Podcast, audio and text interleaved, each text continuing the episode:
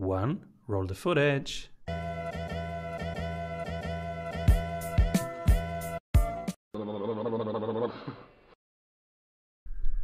Welcome back, everybody. I'm Simon Severino, your host. And today we dive deep into revenue operations. We will talk about how to identify and close operational gaps, how to mm. improve the buyer journey and increase the lifetime value of your customer, and the common traits of all high growing companies. Welcome the Chief Revenue Officer, CRO at Breadcrumbs.io, Jason Reichl. Hello, nice to be here. So cool to have you here. What is a Chief Revenue Officer? All right, that's a good question. Let's start there. Uh, Chief Revenue Officer is someone that's in charge of all go to market functions. And as businesses evolve, and especially in the tech scene, that means more and more. So it can mean for most organizations that that person's in charge of uh, go to market operations, uh, sales, marketing, and customer success. Anything that touches the customer directly is what a CRO is responsible for. Historically, CROs have been glorified VPs of sales. Uh, but I'm very happy to say, because of revenue operations and the work that I've done in my career to try to further that mission, uh, CROs are now people who look at all aspects of the pipeline that the customer experiences and tries to maximize the value of each customer. So each yes is as I like to say. Each yes. And what are you currently creating? Right now, I'm uh, working on a startup called Breadcrumbs, and uh, Breadcrumbs is a very specific product that I think that revenue need. Um, and it really is around taking the idea of something like lead scoring, which was an algorithm that people built in their marketing automation tools to identify customers who are ready to talk to a salesperson, and taking that same kind of algorithmic approach to what we call contact scoring across all of your different workflows in your GTM stack. So things like product upsell, uh, cross sell, churn risk, leads. Uh, uh, uh, kind of anything that uh, a, revenue team needs to operate and do in order to gain customers, that should all be driven by a centralized brain so that as an organization, you know that you are taking specific steps in almost all cases instead of just leaving your customers up to chance. And this is what we really talk about when we talk about closing the gap for your customers. Uh, there's been a lot of studies, and in my previous company where I CEO, Go Nimbly, we kind of led the way of saying that gaps cost your company money. We found through our research that clients were going to buy your product regardless most of the time. So a good percentage of your clients are going to buy your product no matter how you treat them. But the difference is in how much money they're willing to fork over or how long that contract's going to be, or if they bring it across the organization or they do it in a small subsection of the organization.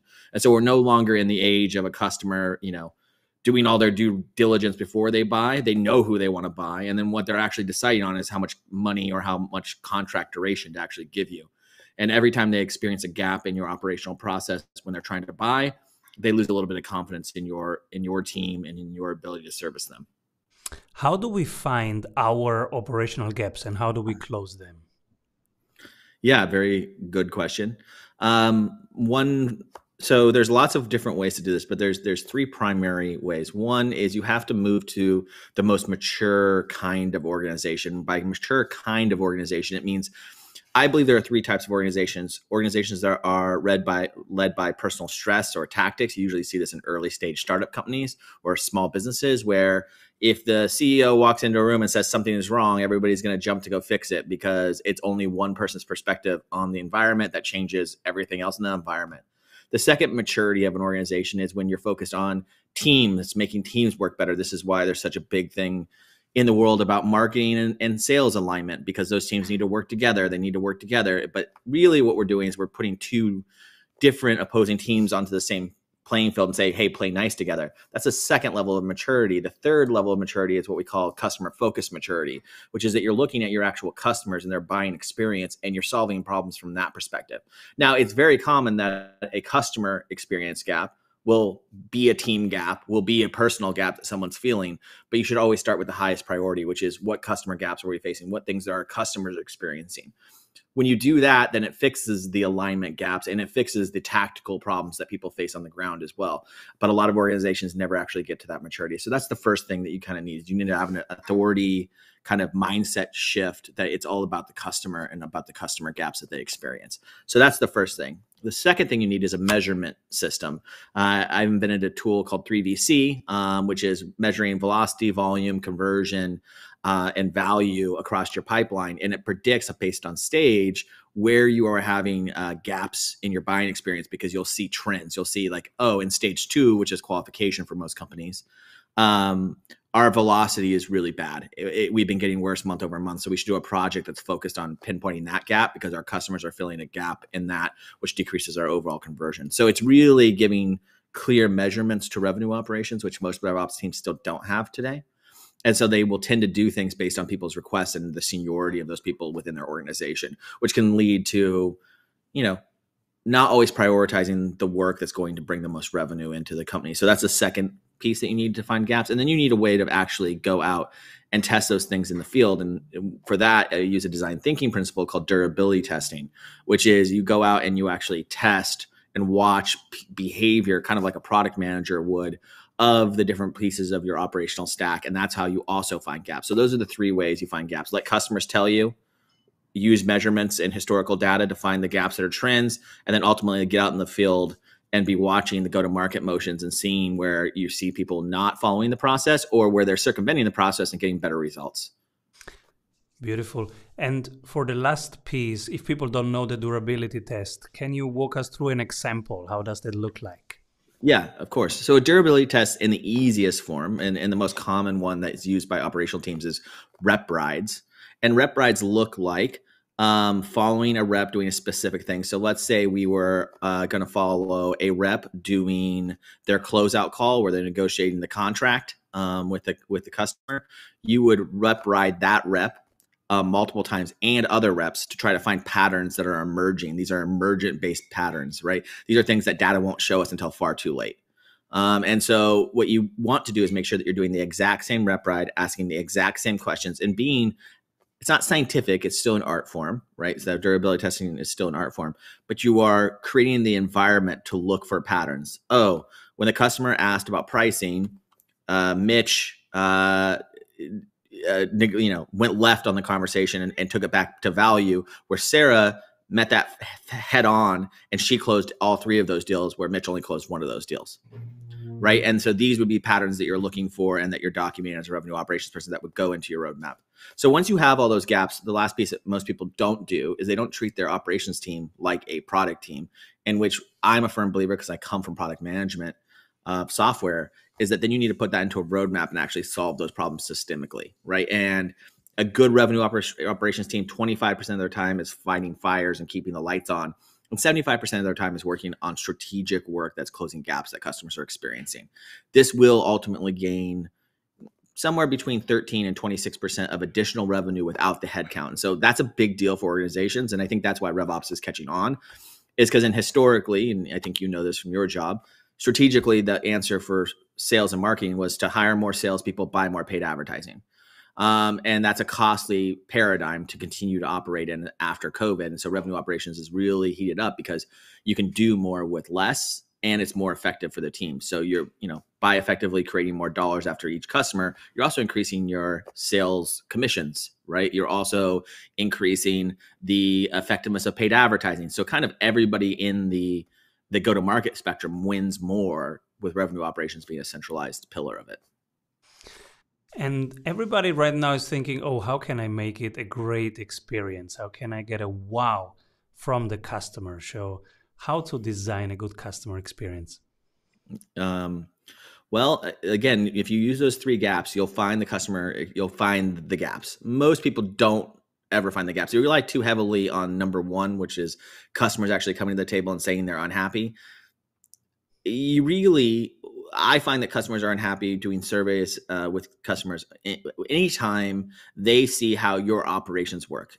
Anytime you say, I, am an SDR and I'm going to pass you off to my AE now. Now, customers are used to friction. We're used to dialing uh, on phones and having to talk to a robot before we talk to a human, but we don't like that, right? It's not that we enjoy that, it's that we accept that. And the organizations that are not willing to allow their customers to accept gaps, but instead fill those gaps by having an SDR, uh, as a simple, stupid example, an SDR to an AE handoff during that same meeting when that person's qualified is a better customer experience for that customer, even if that customer never understands that because they never have to see the inner workings of the organization. Right. Um, and then secondarily, when you start to do your sales process, try to use more of a joint selling mechanism so that you're not introducing um, reps and other people within your organization and taking them out of the equation so that the customer actually feels like there's a team built around them and this is why i like to call the buying team this is a term that i use um, on my teams which is the customer should feel like this is a joint effort to make sure that their buying experience is great and that the product is going to work and fit for them perfectly. Uh, they should not see that an AE doesn't care about them after two weeks because the AE has already been paid the commission after they've signed it.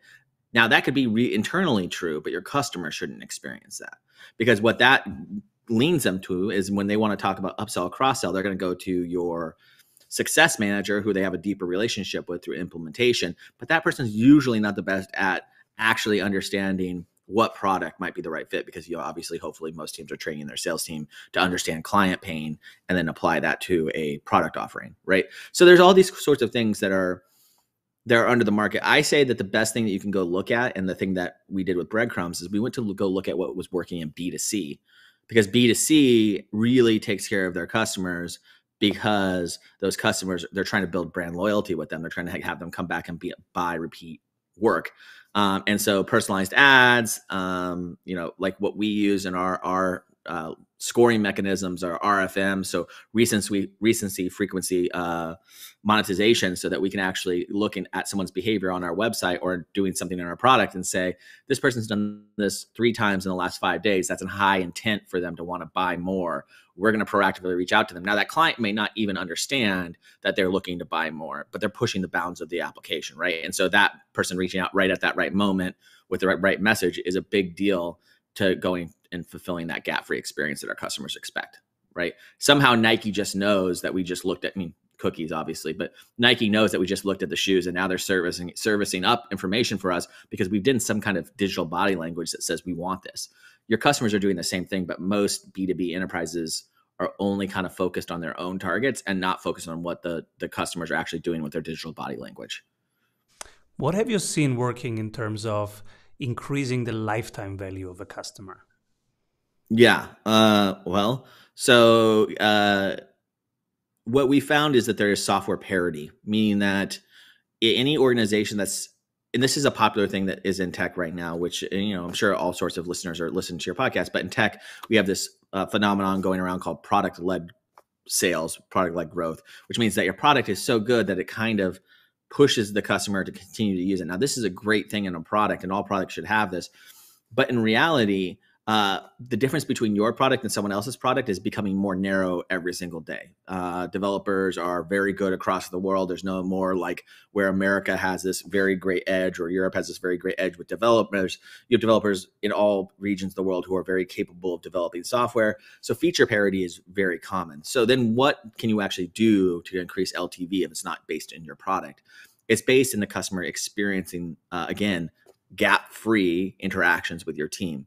And what we think is really important is after every major interaction, like renewal, prospecting, um, closing a deal, um, them signing up to a newsletter, as often as you can, where you think there are real milestones for that customer, surveying them and asking them questions, not like, are you happy? Because you're always going to get a, a, negative response to that, but more about sentiment and, and idea. Because again, we don't know when we're unhappy until something breaks. That that's generally how B2B software sales work is we are happy with Salesforce until we're not happy with Salesforce until we become fed up with it. It's not usually this gradual thing that happens. It's like 10 people in one week complain about salesforce.com in my organization and talking about how it's a shitty reporting tool which leads me to go look at Snowflake as an alternative to the internal sale, you know, internal innards of Salesforce as being in my reporting function. This is how these things actually work in practice. We like to pretend that in technology companies or in any company, we are very analytically driven, but what we tend to be is emotionally driven and looking for analytical reasons to make a different decision. So ultimately, if you really want to maximize the value out of each of your customers, you have to take that away from them. You have to take those those experiences that as, as, a singularity might not make them switch, but in mass make them switch. Um, and, and a lot of organizations have done a lot of good NPS scoring and things like that around this. But I find it's really at those points where you know the customer will face um, face some kind of friction. I like to say that one of the biggest mistakes that restaurants make, um, and why we have such a uh, conversion to fast casual food like Chipotle and stuff, is because people should pay before they eat. Because once you've eaten, you have to make the judgment call: is that worth my money or not? But you're excited to pay for the food and go and eat it right in the beginning of that process, right? And so these are examples where after the fact, I have to make a judgment call. Was this worth the money I spent? Whereas if I had paid for it before, I would have left and th- been thinking about what I'm going to do next, and I I would not have experienced that gap. Right? These are common things, and why certain business models seem to grow more prevalent, like um, casual fast counter where you order and take all your food and you go sit down and you eat, is because they people have less of an experiential backlash from it because they're not being asked to compare their experience. Um, and so these are these are things you're looking for. I, I like the idea. We, we also get paid upfront, of course, because we want all the excitement to be there. And uh, have you seen a restaurant actually doing it where you have to reserve and pay upfront? Yeah, yeah. I mean, uh, very, very common uh, in these fast casual restaurants that are kind of the emergent of the new type of restaurants uh, where you go to a counter, you buy your food, you get your food, and you go sit down and eat it. Uh, and we're not talking about like, you know, bad restaurants like fast food like McDonald's. We're talking what, but McDonald's does do this. People wonder why is McDonald's so successful? Why are these mm-hmm. restaurants who don't serve the best food so successful? It's because they give the best experience, and people don't really value experience as much um, as they value quality, right? So people, some people think my product is quality, so that's going to show through. That's not true. Um, mm. You know, only a very fractional uh, minority of your user group, about one fourth of them, are driven by quality of product right? So then you have three fourths of your clients who are driven by something else, and, and, and a majority of them are driven by the experience and the frictionless experience of operating with you. And that might mean things like, example in software is we often expect that someone's going to go take our business case for us and go sell us internally in the organization, which requires them to spend their political capital. Well, a lot of SaaS companies saw about a 40% reduction in net new business because people didn't feel comfortable with putting out their political capital for software in a time when they didn't know if they were going to have their job anymore. What the answer to that was was team-based selling and for the SaaS companies to get more involved in okay, this is how this is the messaging for these other uh, identities who are not my direct decision maker, but my decision maker used to convince for me right? And and then they could see that suddenly they started to pick up net new business again and continue to maintain existing customers with that mindset. So i think a lot of this is just about mindset. We are very slow to change an operational business um, based on what we see working in the more b2c consumer area right? I think that b2c companies even the mom and pop ones inside of you know retail shops are much better at identifying when there are gaps in their customer experience and very much more willing to to fix them proactively. Where in b2b it seems like you know the whole house has to be on fire something like covid has to happen before we start to really address those issues. And um, one question that i'm excited about who you pick for the strategy award. When everybody's zigging this person is zagging but from your perspective they're doing the right thing. Who do you pick? Well i have uh, this guy named patrick campbell. Have you ever talked to him? Uh, he runs this company called Profitwell, which they have a product um, where they go and get churned customers back to your software because usually most churned customers in software are not because they're unhappy, but because of things like bad bad credit card processing, uh, lapsed information, that kind of stuff. So they're more like they go and return customers back to you through software and people. Uh, but also, they're very, very good about um, making something like pricing conversation, like uh, how much is package A versus package B versus package C. Very interesting, which is it's a very dry and boring subject, right? So something that I, I've tried to learn from Patrick is how to take something that you're passionate about and that you see how cool it is. Like I see how cool revenue operations is and think it's dumb that businesses don't focus on it, but try to add some entertainment value to it so that people are willing to listen and, and you know want to take their vitamins per se, right? Um, and he does a very great job of this everything from really cool video shows where they do things like uh, pricing teardowns of really big companies and saying like this doesn't make sense this is a great product this is a great product and pricing strategy to um, he traveled the van uh, the entire united states in a van um, so that he could go to different conferences and be one of the first people that were back at conferences, which I know had a huge uptick for them because conferences are doing very well right now from a conversion standpoint. So like these things are really cool things that they do. And, and again, the content is very interesting and he's very captivating as a as a leader. So Patrick Campbell is uh, my pick there. Beautiful. And what are three books that inspire you? All right, I'm only going to tell you one book because it's multiple series. Um, but the best business book I've ever read um, is The Lapsed Anarchist Guide to Business. Um, it's by this company called Zingerman. Zingerman is in uh, Ann Arbor, Michigan, and they actually run the first large scale co op Whole Foods bakery kind of company. Uh, and they've actually trained Whole Foods and all these other organizations on how to be customer centric and how to uh, they are completely co-owned by their employees so they're actually a, a, a, co-op but they're a massively successful co-op. And they've taken all these business strategies and actually now begun to teach for the last 15 or 20 years b2b companies on how uh, things work. So a, uh, a, very big they're very big about visioning which i believe a lot in and I, belief statements of your team how to correct mindset issues um, how to manage yourself. I'm a very big believer that um, management is a archaic tool uh, and has really no value in the modern business. Um, and they share that mindset and explain how you can actually run a, a team that's managed by themselves uh, versus having managers put in place. Uh, so they're very interesting uh, concepts. A lot of them are based on Emma Goldman, who is a famous anarchist, um, who was also a very successful businesswoman in the 1920s. Um, but a really interesting read, very tactical. I'm very much about reading strategy books that give me uh, a field guide and how to implement this stuff. Right? I, I don't really like. I love. I love theoretical stuff, but the theoretical stuff, like most books, you'll end up kind of at the end with maybe one or two pieces of information. The way these books are set up are very actionable, um, and anyone that I've recommended them to have loved them. One, and then two, have found something that's really revolutionized their business. So I really suggest uh, Lapsed Anarchist uh, Guide to Business. I love it. And uh, what are the common traits of all high growing companies? Uh, customer obsession, customer focused. I guess customer obsession has been overused at this point, but customer focused mean the buying experience. So really looking at the buying experience. Two, um, creating a culture of autonomy uh, and put distributing the decision making to the edges of the organization. This is something that for the last 10 years, I think SaaS companies particularly have failed at.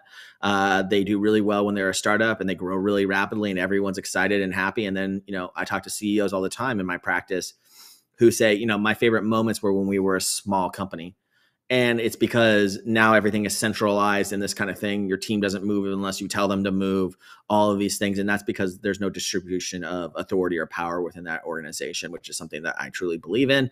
And then the third is a focus on product uh, and product is incredibly important.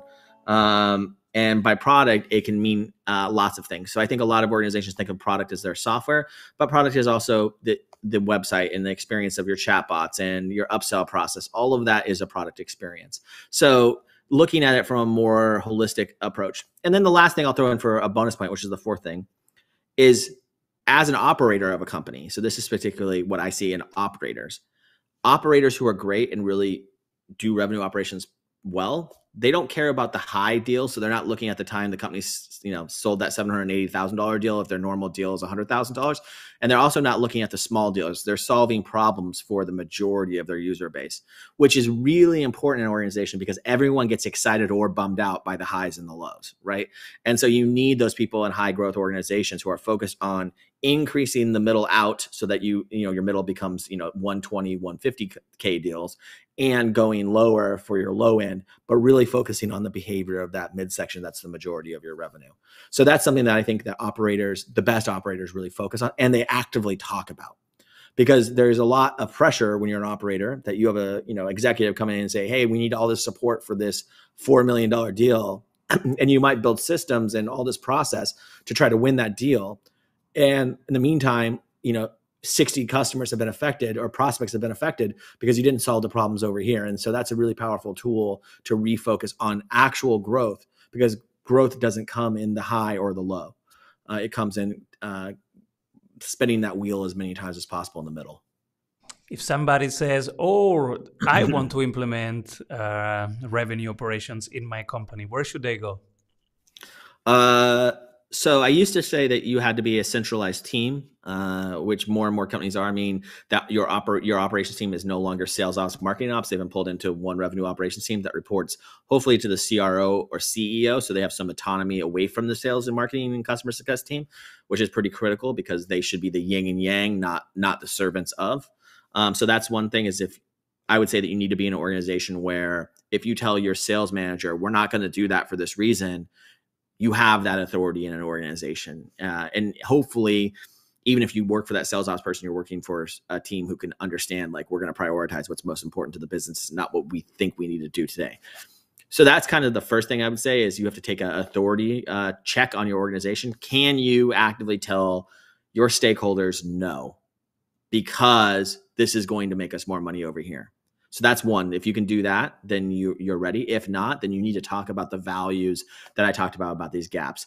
Customer giving feedback, durability testing, using actual trend data analysis. These things are how a revenue operations person can build confidence in order to take that authority back so that they can say no to you know the sales ops man the sales manager when they're saying hey can you build out these workflows in salesforce when in reality we should be doing a pricing page update over here um, and so those are kind of the that's the first step is you need to take a temperature of authority. Can you tell your your managers no? With reason right? I'm not a big proponent of just saying no to someone but can you tell them what you're focused on instead? Second piece is that roadmap piece. Without a roadmap you just look like someone who doesn't want to do work if you're telling people no. So what you really need is a roadmap so that you can point at and say we're not doing this now because we're doing this right now.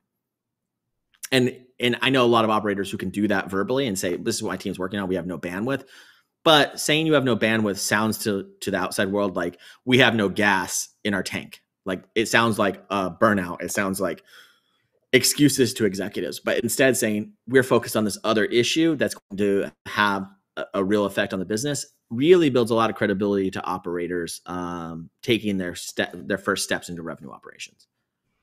And where do you hang out? Where can people find you? Sure, I'm very active on LinkedIn. Uh, it's uh, you can find me under Jason Reichl on LinkedIn. I post all sorts of stuff there, um, and uh, that's probably the best place because I'm, I'm, kind of all over the place. I do a couple different things. So I'm doing the breadcrumbs thing, and I'm also doing a project called Eighth Day, which is about how to help uh, leaders uh, through an app um, really understand the tensions that are holding them back from being the ideal leader they are. And it kind of goes into the RevOps thing.